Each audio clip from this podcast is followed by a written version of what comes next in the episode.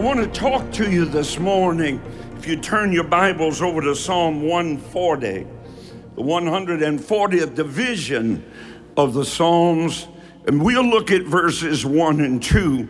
And I want to talk to you about the greatest warrior. Would you just say that? The greatest warrior. One more time while you find it Psalm 140, the greatest warrior.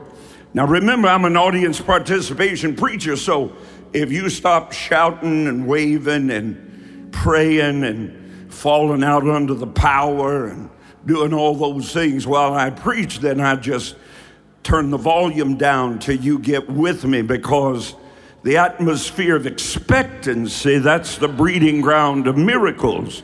And since we're all together, when we all get in one accord, nothing is impossible for God to do. Actually, the translation is for God to do nothing, that's impossible. I'm going to say it again, and when I get to the last two words, I want you to shout them. For God to do nothing, that's impossible. One more time today, in your life, in your home, in your family, in your business, in your present, in your future, for God to do nothing, that's impossible. Here we go Psalm 140, verse 1. Deliver me, O Lord, from evil men. Pause there just a moment. Let me remind you that a letter is never delivered when it leaves your home. There must be a completion to the process. The letter must show up where it's intended to be. So when God says He's our healer, He means that He will not only bring you out of sickness, but He will take you in to divine health when he says he wants to bless you financially, he's not only going to bring you out of poverty, but he will cause you to show up in absolute, overwhelming, divine provision. When he says he'll protect you, that doesn't mean that the enemy can't come nigh you. That means that there ain't no enemy no more, and no weapon formed against you shall prosper. And every tongue, this good for social media folk, every tongue that on social media, because they're too cowardly to say it to your face. Yeah, that was good. I said they're too much of a coward to say it to your face, so they do it with anonymity on social media. But my Bible still says, whether it's spoken or written, no weapon formed against you shall prosper, and every tongue that rises up against you, you shall condemn. Let me, let me show you how you condemn. Block. Y'all need to have a block party. What does it matter what they say about you? Bury your proverbial nose in His Word and see what He says about you because what he said is truth, and he said, Let him be true, and every man a liar. So that's all out of deliver. Are you going to go with me, or are you going to make me stay on deliver? Deliver me, O Lord. Now remember, it's He that delivers you. Thank God for good counseling. Thank God for good friends. Thank God for good family.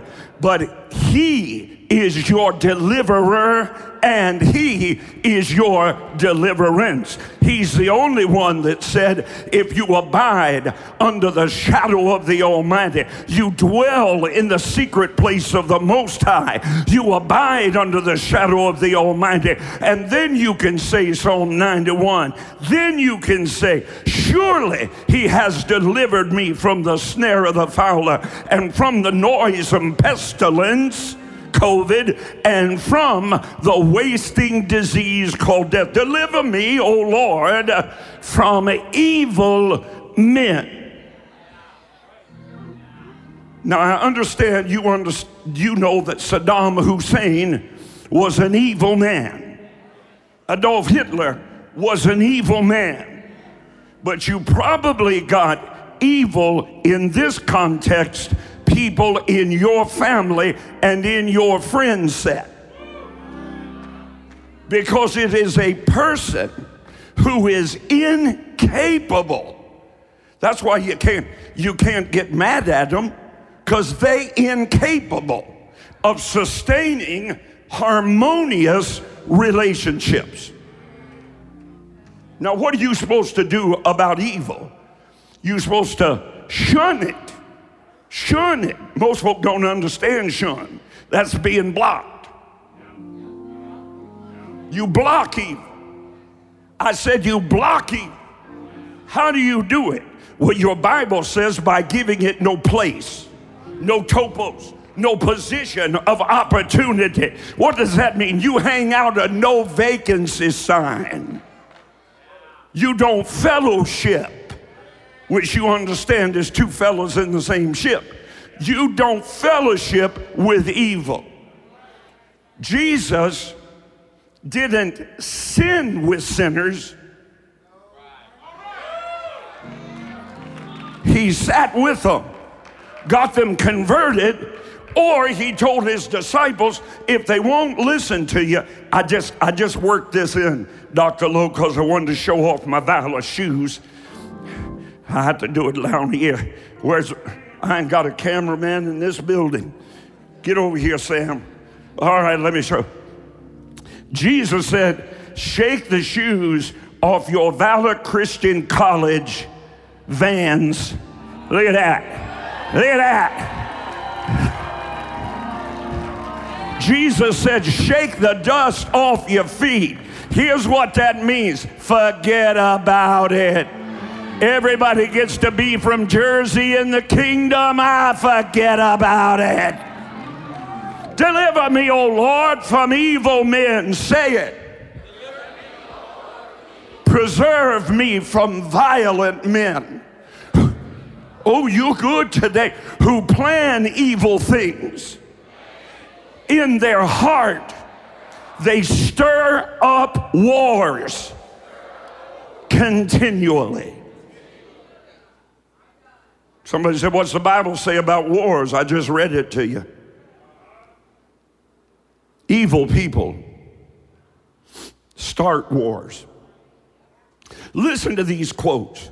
In a recent study, two current apologists of Christianity, John Weldon and John Ankerberg, found that since 360 BC, the world has known 292 years of peace. 292. That period stretches over 55 centuries. And in that time, are you ready? How many years of peace? 295. Whatever it was, two. They probably missed a couple. Would you like to know how many wars there have been? 14,531 wars, in which, hear this preacher, over 3.6 billion people have lost their lives. Where are the protesters? I need somebody to protest.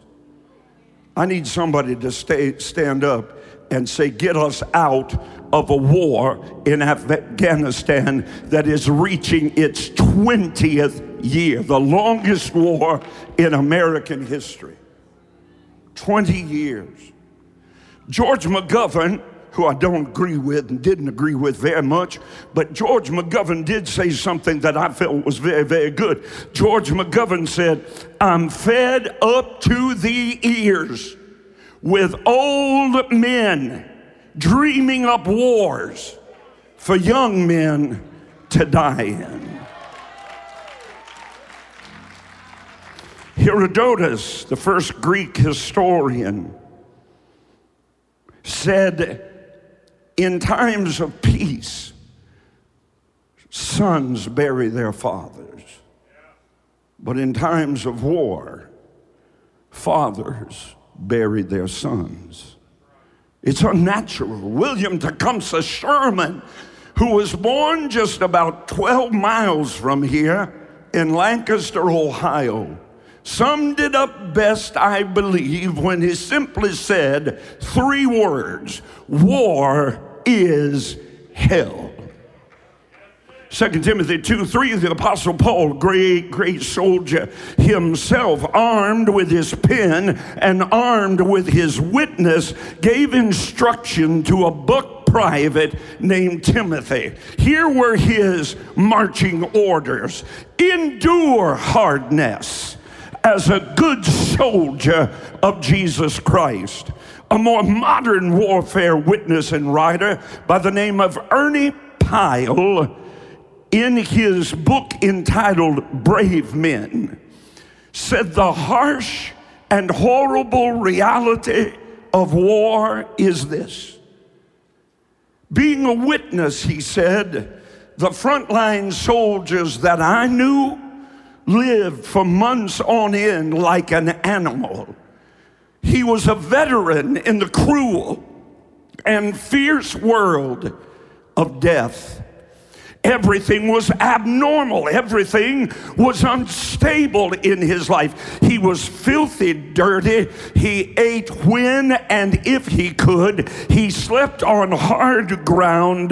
His clothes were greasy, and he lived in a constant haze of dust. And he's constantly pestered by insects. The heat is overwhelming. He's on the move constantly. I didn't mean to describe your spiritual life. He's deprived. Now, there's a word for modern Christianity. Paul said, endure hardness as a good soldier of Jesus Christ. He's deprived of everything that once meant any stability in his life. When the Holy Ghost wind begins to blow upon you, my dear brother and sister, it will blow the props right out from under you. You can no longer no longer hold on to the things that you thought in your previous life gave you stability. They're all gone because He will be God over all, or He will not be God at all. He will share His glory with no man. Things that were common, like walls do you ever think about that? A soldier on the front lines has no wall, he has no roof. He has no running water from 15 different faucets in his home. Watch me. He has to find water. Teach me, Pastor. Well, that message didn't really speak to me where I need it. Do you have one of these? And besides that, your Bible says, He that believeth in me, out of his belly shall flow rivers of living, life giving water. There were no shelves for the frontline soldier. There were no Coca Colas or Pepsi, neither. There was no Starbucks. I know Christians, if they don't get their Starbucks in the morning, they are hell to be with.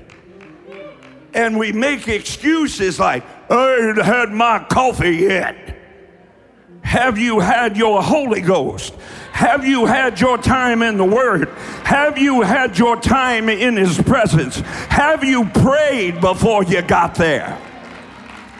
That frontline soldier has to harden himself on the inside as well as hardening himself on the outside, or he would certainly crack under the strain. Pyle continued his account by writing of a high ranking British officer went over the battlefield just after the action was over. He said, I climbed over American boys who were still lying in their foxholes with their rifles still grasped in firing position in their dead cold hands. You want to be a warrior? The veteran English soldier remarked time and again in a sort of hushed eulogy spoken only to himself. Mr. Pyle said simply, Brave men. Brave men. I've chronicled another such story in one of my books. It's entitled Gone. It's sandwiched in between the first of the trilogy, The Cross, One Man, One Tomb, One Friday, and the third book of the trilogy entitled Finale One World, One Ruler, One Reign. I need to make, a, make an announcement on this wonderful celebratory day of honor for our war dead in America. That's exactly where we're headed. But let me share with you where we are right now. The at times difficult to recount story appears in the introduction of that book with a scripture reference to Luke chapter 24, verses 5 and 6. You can turn there if you want. Luke chapter 24, verses 5 and 6. If you don't have it, they'll put it up here for you. Why do you seek the living among the dead. He is not here, he is risen, as he said. Followed by the heroic account of Air Force Captain William Dyess, a man who, at the age of 26 years, had already earned the right to be considered one of America's greatest military heroes. He's now sick. He's starving verifiably to death. He lies exhausted but sleepless on a concrete floor in a tiny jungle prisoner of war camp. He's ailing with nine other U.S. prisoners of war. He's six feet two inches tall. That's my height. He weighs barely 120 pounds. In your walk with God, are you able to endure hardness? Are you able to deprive yourself of food in fasting? Are you able to deprive yourself of celebrations in intercessions? If not, how dare us call ourselves soldiers of God. For Captain Dyess's Philippine Island is a very long, long, long way from home. Home's in Abilene, Texas. He's already survived the ordeal that came to be known as the Bataan Death March. They won't teach you history in school anymore so I'll take a little time on Sunday morning to bring you up to reality. The Bataan Death March in World War II. It was followed by a year of unspeakable punishment, captivity at the hands of the Japanese imperial military. He was watched, and he had watched hundreds, if not thousands, of his friends and comrades die within his eyesight I remind you that your Bible says there will be that thousand that fall at your left hand and that 10,000 that fall at your right. Somebody you used to see at church, you don't see anymore. So you decide to jump on the information highway, I mean, highway. You jump on the internet, you jump on Facebook and Twitter who will only let you see and say what they decide.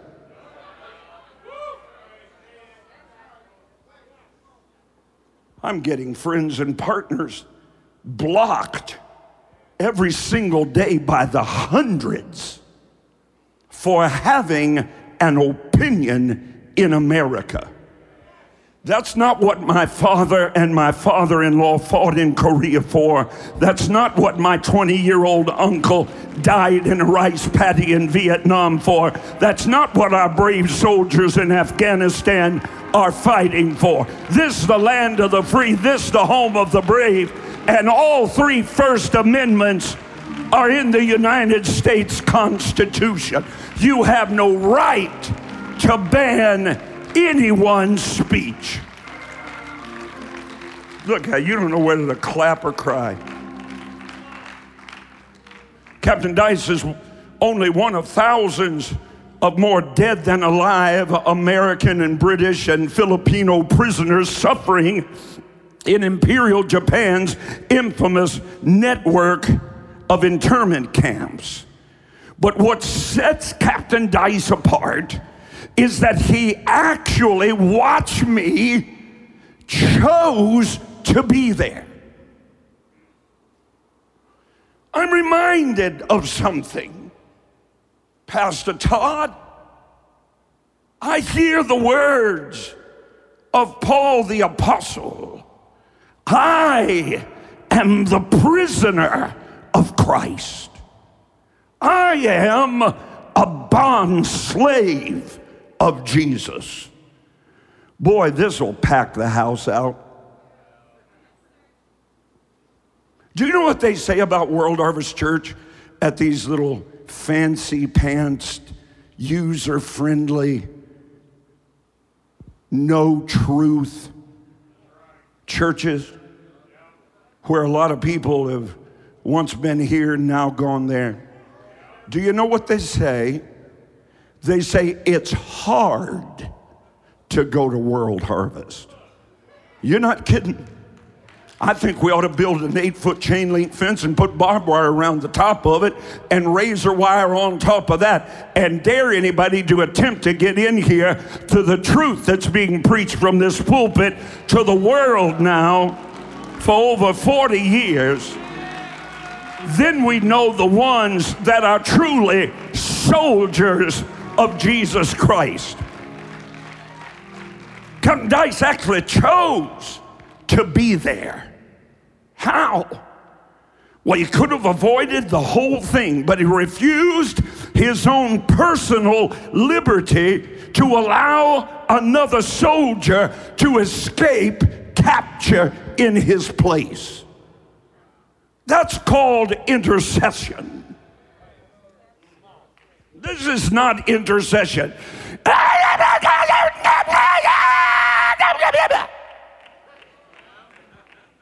Intercession is standing in the gap.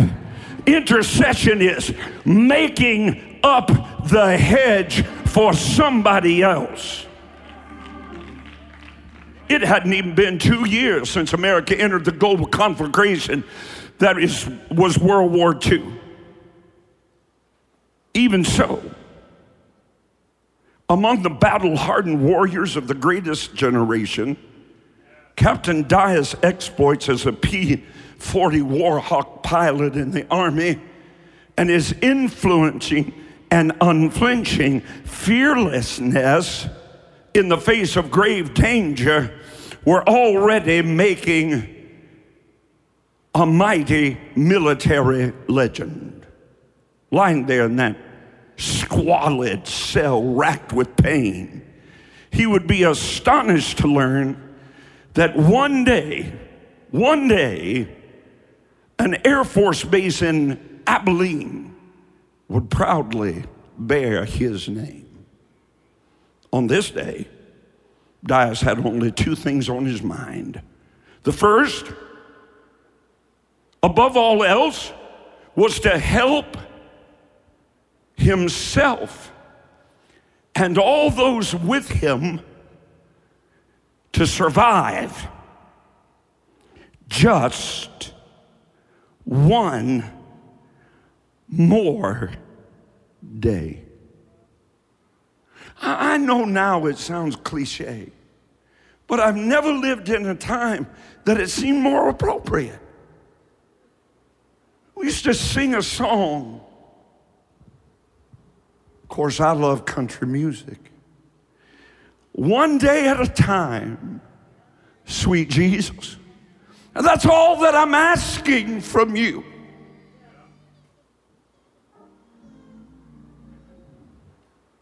Worry about tomorrow today cancels God's ability to move tomorrow. Look at somebody, look at them, and tell them, You made it yesterday, and you're going to make it today. And if they say, What about tomorrow? Say, This time tomorrow we may be in heaven. So, what the world you're worried about tomorrow?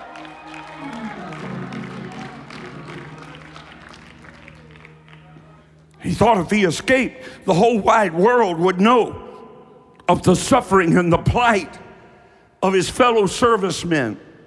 He and his allies were brutally suffering as captives. Then he believed that if the United States military leadership could be informed of the barbarous, atrocious treatment of the Allied prisoners, he might be allowed to lead an effort to rescue all of them succumbing every day to disease, starvation, and brutal beatings. Endure hardness as a good soldier. Wipe your tears.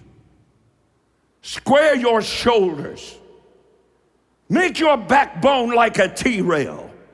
Stick your jaw out and open your mouth and declare a mighty decree. And your God declared, I'll fulfill it. Now you'll see the words that you speak, so shall it be. It's important to understand how, how terrible the war in the Pacific was going for the United States and its allies.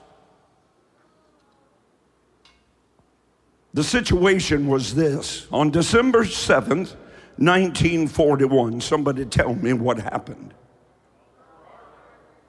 Nobody under 30 said a word.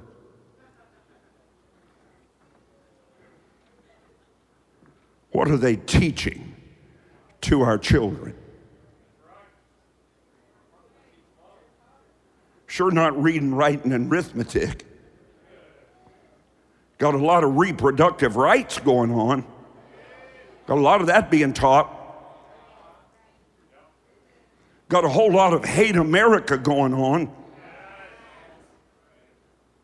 Got a whole lot of hate somebody else because they have different pigmentation in their skin than you.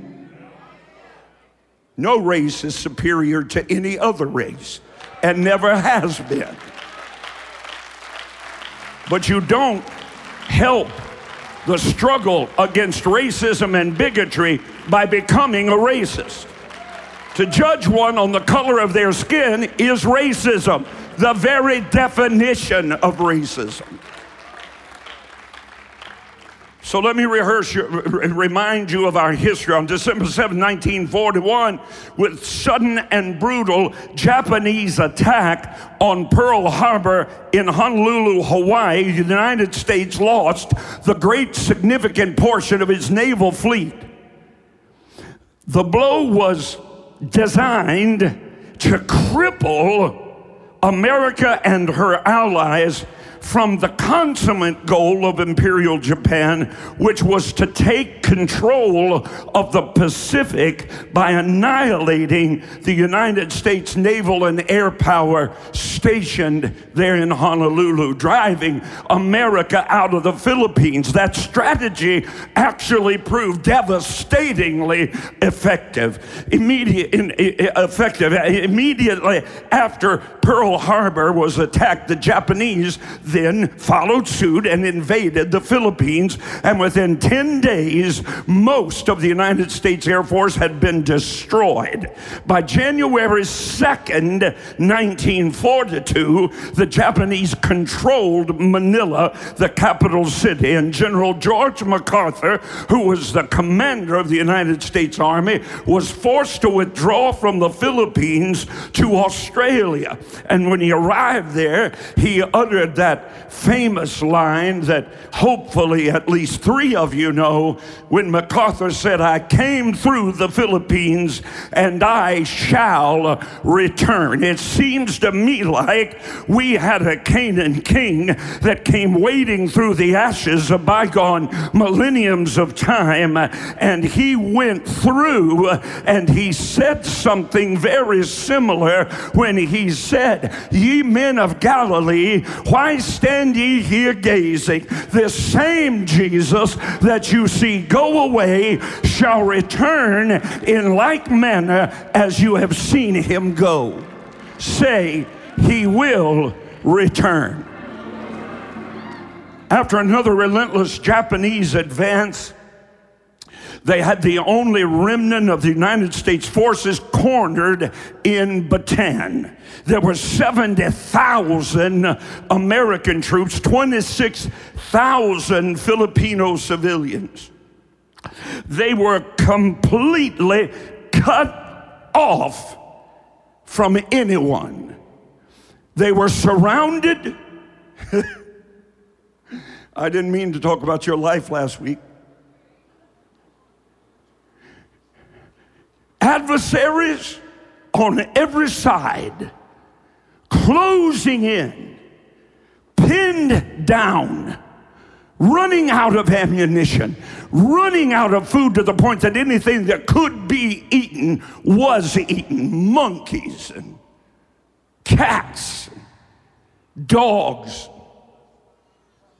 horse meat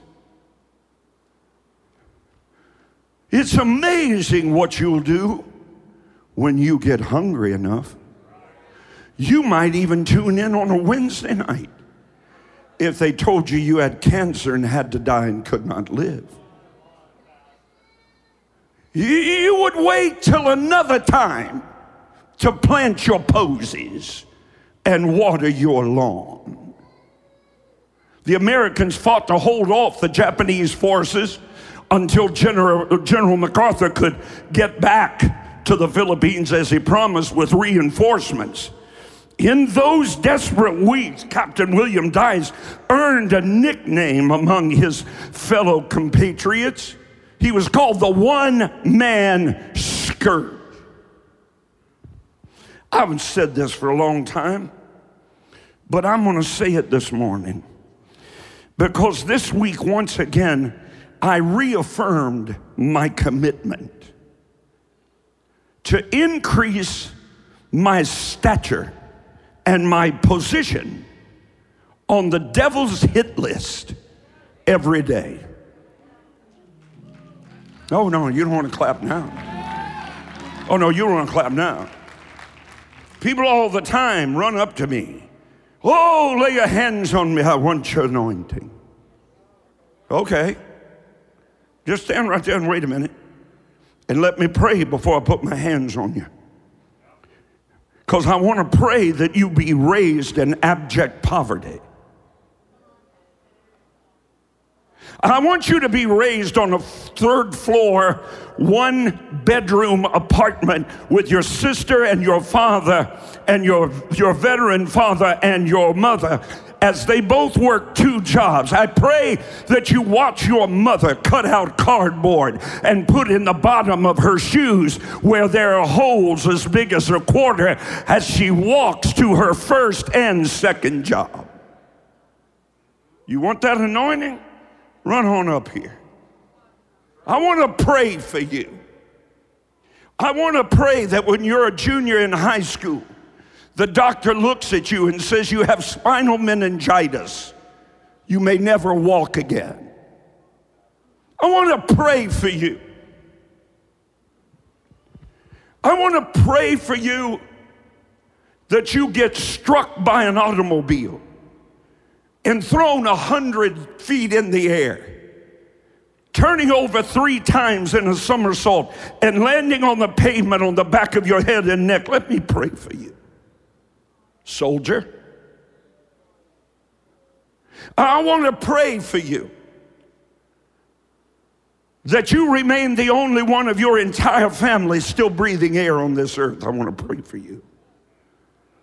I want to pray for you that the people that you have served, the people that have been with you for 10 years, 15 years, 17 years, 20 years, 25 years, 30 years.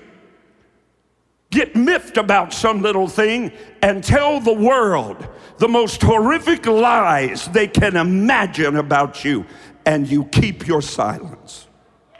I want to pray for you. I want to pray for you. That they look at you and your wife and say, Your daughter, through an amniocentesis test, we need to schedule an abortion. In all likelihood, she is Down syndrome and has several birth defects. I want to pray for you to make that decision. I want to pray for you, soldier. I need to get you a little bit hardened on the inside. I need you to understand what it means when you don't have a dollar to change. They look at you seven years in a row and say, You've got to shut down Harvest Preparatory School and, under God, close that Bible college. They're going to take you home. They're going to take your parents home. They're going to take everything you own and they're going to turn this place into a shopping mall. If you don't come up with $2 million in the next 25 days, seven years in a row, I want to pray for you. Comrade, you precious little Christian, that if the temperature's not right, you can't handle it. If your baby doesn't get its diaper changed in the nursery more than you change it at home, you can't handle it. You don't like 10% of what the preacher said, so you're never going back. Because after all, we need a preacher constructed as an idol that his only business is to tell us what we want to hear and nothing we don't and make no requirement of us. Soldier, I want to pray for you. I want to pray for you. I want to pray for you that your father who built all this gets struck with cancer in both kidneys. And while you're on the road pre- preaching 15 nights in a row, you get a call that said, No hope. There's nothing we can do. He is not a candidate for a transplant. I just want to pray for you. Because you think anointing comes by running down somewhere and having somebody pray a prayer for you. Let me tell you where anointing comes in the press. I need to be in the foxhole with somebody that has fought and whose sword is bloody with enemy blood. My God, I feel like preaching up in here today. Lead on, O King eternal. as long as it's to my new house and a better car and more money in my bank account and I get to do whatever I want whenever I want and I will tell you one thing ain't nobody telling me what to do. How's that working out for you? Letting your heart and mind be filled with hatred. How's that working out? If you don't fight for something, you're going to fall for everything.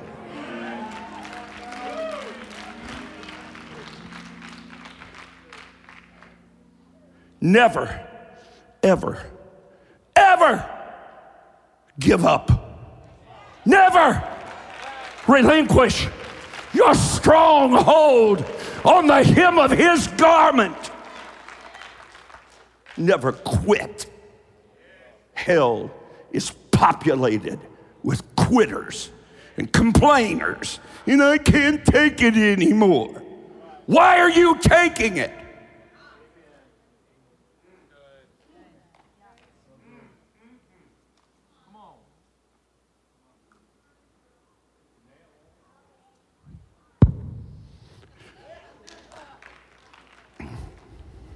I just want you to know. I want hell to know my name. My mentor, Dr. Lester Sumrall, said, I get up every day with a firm knowledge that the minute my eyes pop open, hell goes on red alert and they send it from smoking filled corridor to depraved flaming corridor. He's up again.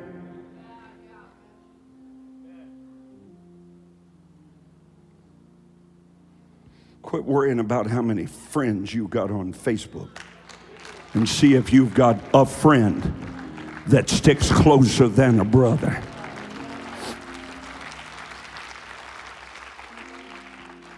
William Dyer single handedly attacked Japanese amphibious landings over and over and over and over again, cobbling together parts from from crashed airplanes to storm himself, so weakened and starving, into Japanese positions and sinking them one after the other. Mm-hmm. By so doing, he managed to delay the Japanese assault. He saved thousands and thousands of lives. You know what I want to put on my tombstone? He saved millions. Somebody was dying hopelessly without Christ, and he got to them. Many of you listening to me today are in the kingdom and remain there because I was here.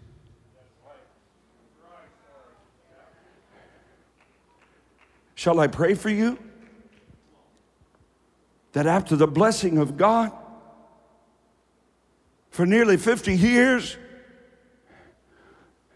you get a little sore throat? Yeah, maybe I'll pray that and the doctor looks at you and says you have vocal cord cancer, we don't know that you'll ever speak again. Should I pray for you that while you've got all this on your shoulders, there are two years that you can't whisper a word? You want this anointing?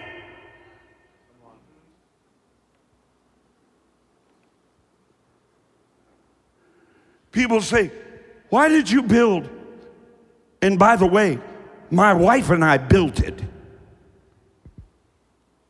Why did you build Jack Johnson Field?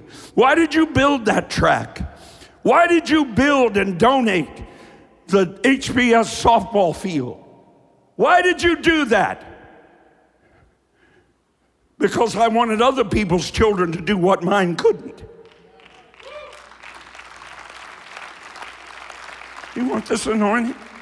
You want to fight? Or you just want to let the devil do whatever he wants to you. You want him to steal your children and rape your family and loot your home and destroy your peace and take your joy. Well, then you better learn to fight. And war is hell. I usually say God will give you heaven to go to heaven, and I'm about to rephrase it and say he'll give you some heaven and a whole lot of hell to make it to heaven in. Because there's somebody else that is depending on you making it. They're watching you. They're dying, they're suffering, they're starving, they're being beaten. The devil is destroying their life, and they're watching you because they believe if you can make it, they can make it too. Look at somebody and say, Don't you dare give up. I'm watching you. Don't you quit on your marriage. I'm watching you. Don't you go get in bed with somebody that's not your spouse. I'm watching you.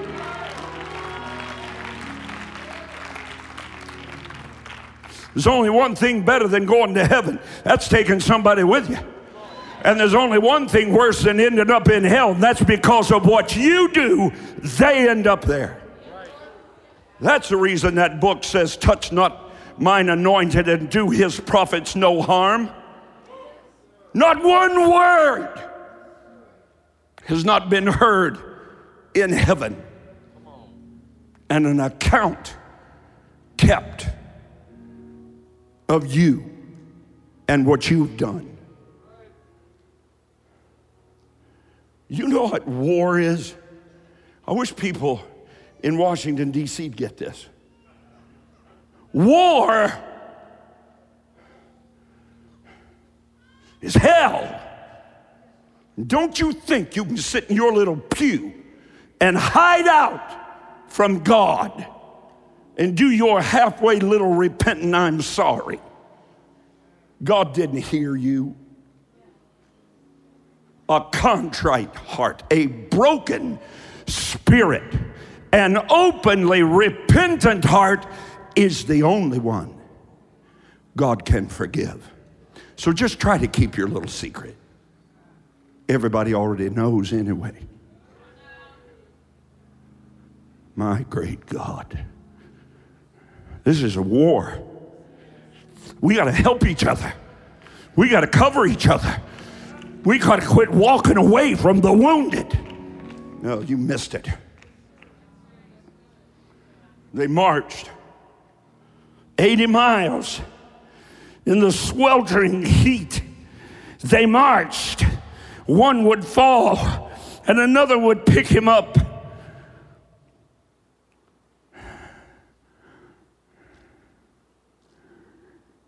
Dyess was highly valued by his superior officers. He was ordered to fly his plane off the island immediately, but he simply refused to leave his comrades behind. I feel the Spirit of God so strongly. Who have you left behind? Who have you cut off? Who needs you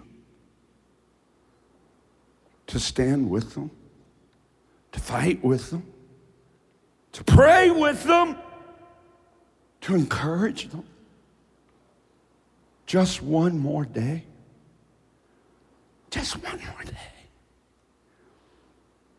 Instead, he put others on his airplane and they flew off to safety. Finally, there was only one airplane left. Just one. Just one.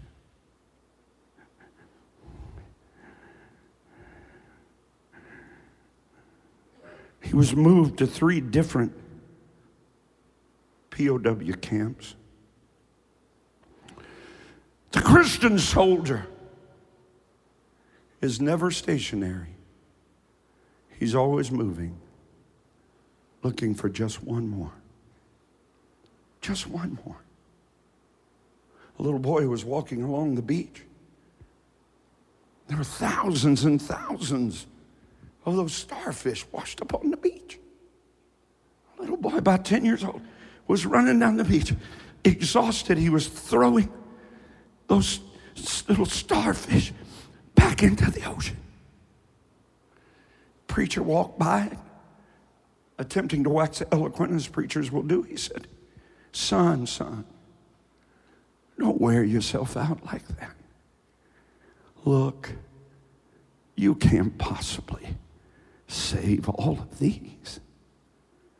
And the little boy looked at him with perspiration running in his eyes and he picked up another one and threw it in the ocean. And he said, I may not save them all, but I saved that one. What about you? What about you? Who's watching you? Who are you fighting for? Who are you standing in the gap for? Or are you just in the kingdom of God to see what God can do for you? If that's the case, He would have just given you eternal life and taken you to heaven the minute you prayed the sinner's prayer. You're obviously here for a reason. has formulated a plan. and on April 4th, 1943, as the prisoners of war end of day roll call commenced, skeletal figures lined up in rows and struggled just to stand. Heads were counted, counted again. There was a lot of consternation, a lot of chatter going on among all of the Japanese guards. They, and then there was a hurried third count. We'll count again. And finally, a thorough inventory of prisoners revealed the truth. Someone was missing. It was Captain William Dyess. He'd escaped when escape was impossible. And so can you. And what's more, there were nine other prisoners that he took with him. Soon the world would know the truth. Still, the cruel captors couldn't believe what had happened. It was true. All the same, the prized prisoner, Captain William Dyess, was gone.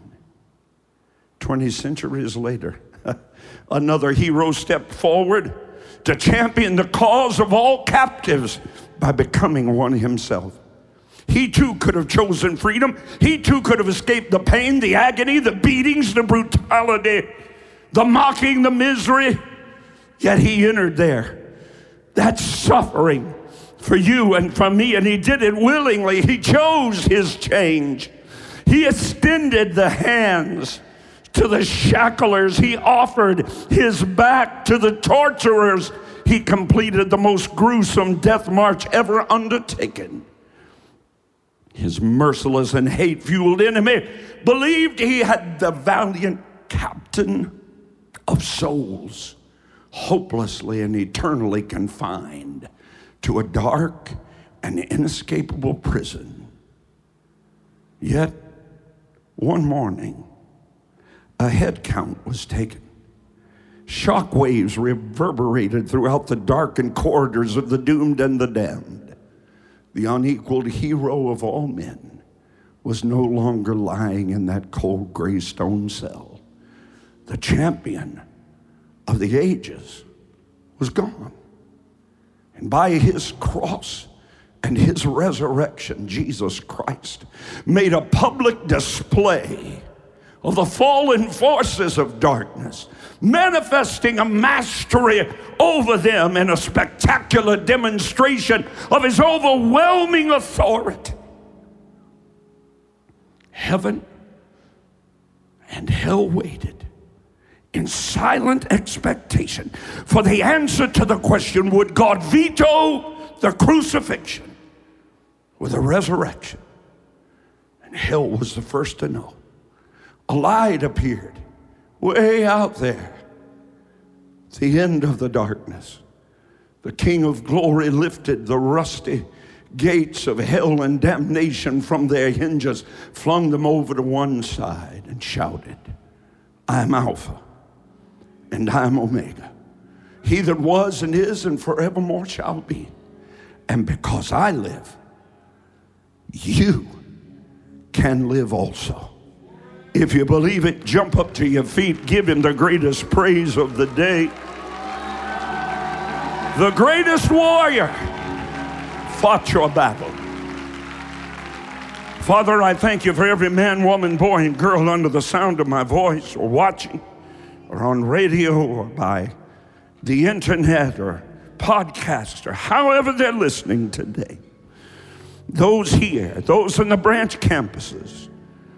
Father, this day I ask you to give us Judgment Day honesty. None of us want to know what hell looks like, and you paid the price. You fought and you won our victory. You brought us out.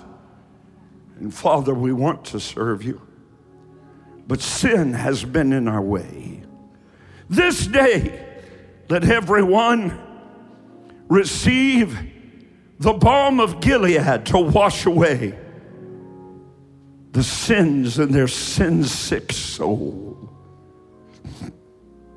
Today, may we claim victory through Jesus Christ, through his cross, through his resurrection alone.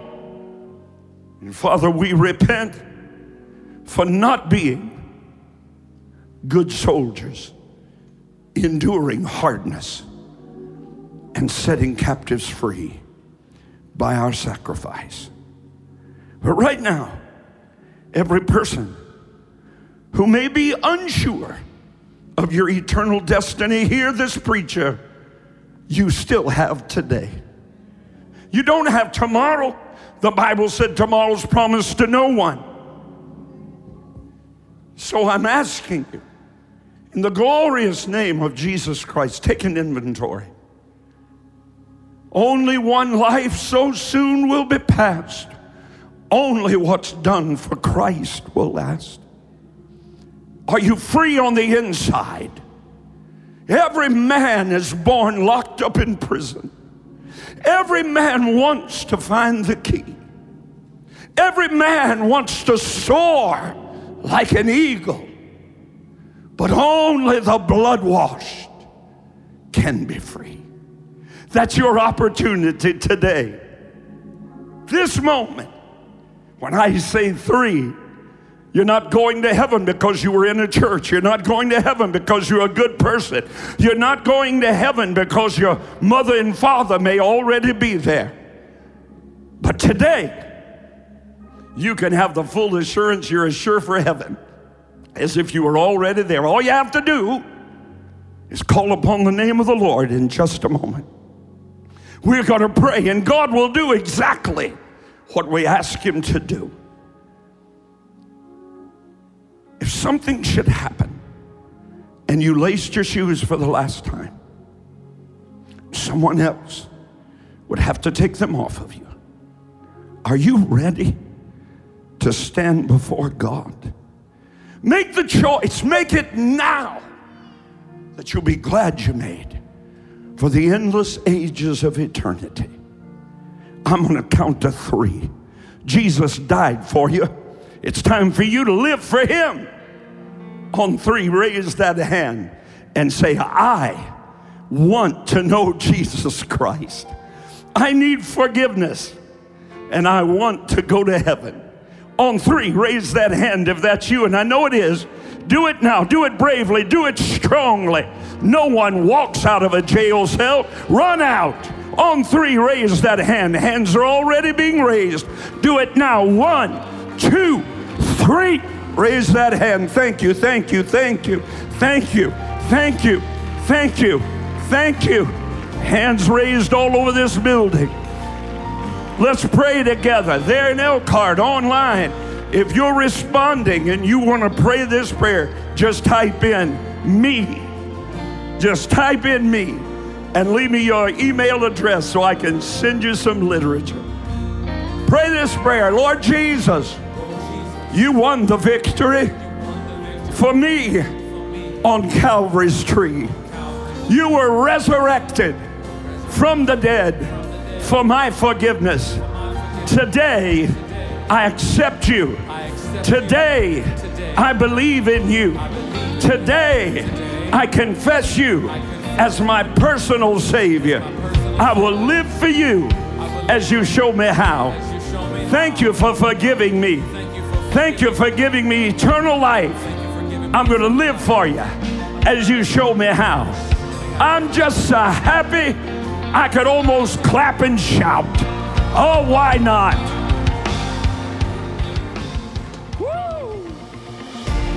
Hey, thanks for listening to today's episode. If you enjoyed it, I want to invite you to tell someone in your life about the podcast. Hope you'll do it today.